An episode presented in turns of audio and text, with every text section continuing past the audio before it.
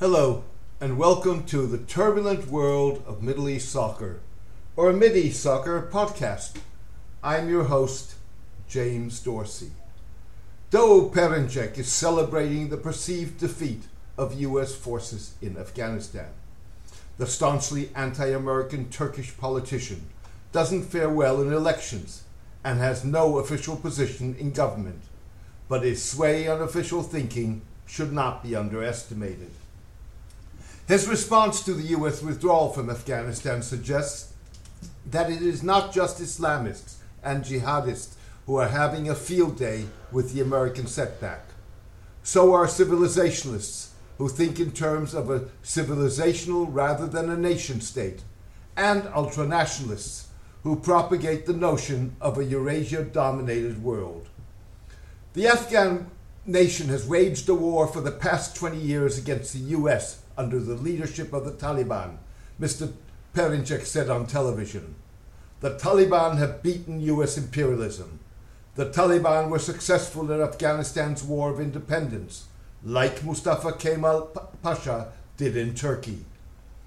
The bizarre comparison by Mr. Perinçek, a left wing secularist who has long advocated a Turkish alignment in Eurasia with Russia and China, would likely prompt the late Taliban leader Mullah Omar and Mustafa Kemal Ataturk, the general turned statesman who carved secular Turkey out of the ruins of the Ottoman Empire, to turn in their graves. It put two mutually exclusive poles of the Muslim world, an ultra conservative religious movement and a Muslim proponent of a militant form of secularism on par with one another something neither would have appreciated. In contrast to the Taliban, Mr. Kemal's Turkish Republic in its early years banned religious clothing, sought to remove religion from the public square, changed the Turkish alphabet from Arabic to a modified Turkish one, and significantly enhanced women's rights.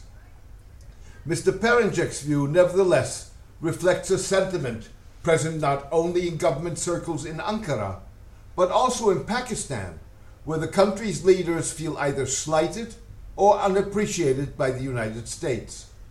Pakistani Prime Minister Imran Khan appeared to welcome the Taliban victory by describing it as breaking the chains of slavery, even if Pakistan has said it would not rush to recognize a new government once installed in Kabul and was pushing for it to be inclusive.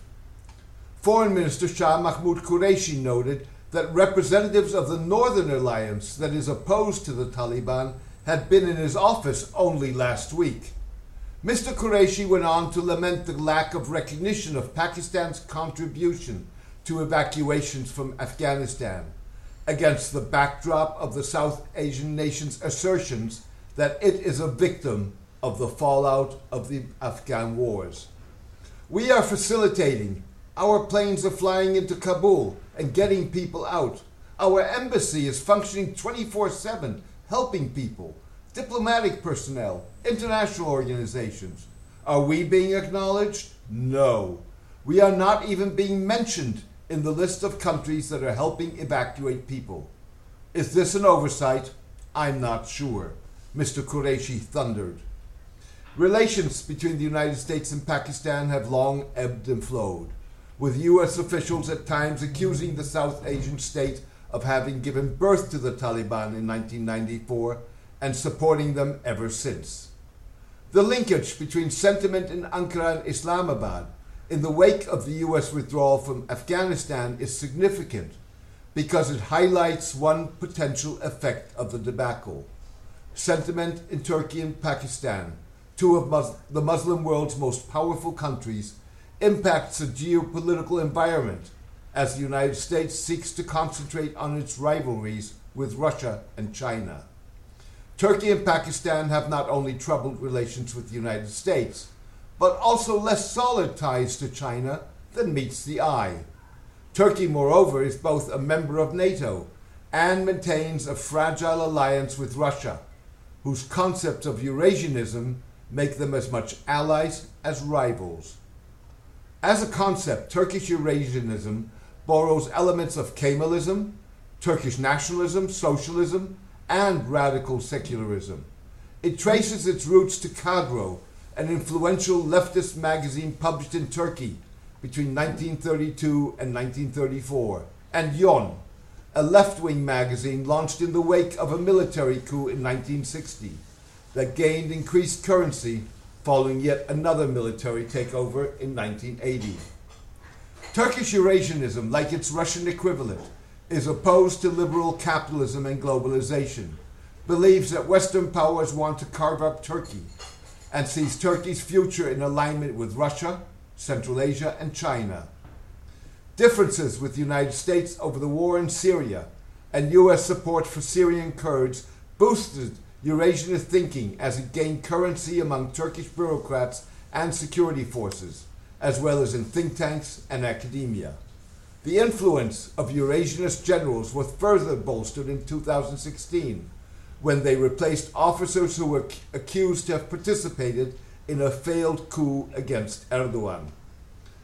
Mr. Perinçek's influence was at the time enhanced by, to, by, together with the deputy leader of his Patriot Party, Ismail Hakkı Pekin, a former head of military intelligence, mediating a reconciliation between Russia and Turkey following the Turkish Air Force downing of a Russian fighter in 2015. The two men were supported by Turkish businessmen close to Mr. Erdogan an ultra nationalist Eurasianist elements in the military. Fitting the pattern of Eurasianism, relations between Turkey and Pakistan have tightened in recent years, with nationalistic Turkish TV series that celebrates the Ottomans winning hearts and minds in Pakistan. Pakistani support for Turkish backed Azerbaijan in last year's Caucasus War against Armenia, and stepped up military cooperation. Turkey's main aerospace manufacturer said this weekend that it, it had agreed with a Pakistani partner to produce in Pakistan components for a Turkish medium altitude long endurance drone. Turkish drones have performed well on battlefields in Azerbaijan, Libya, and Syria. Said prominent Eurasianist Erol Manisali, Turkey has common strategic interests with Russia, China, and Iran. Turkey's improving relations with prominent Asian powers are all things being equal a natural outcome of the local dynamics of the region. Thank you for joining me today. I hope you enjoyed the podcast. A written version of this podcast is on my blog, The Turbulent World of Middle East Soccer, at mideastsoccer.blogspot.com. Please join me for my next podcast in the coming days. All the best and take care.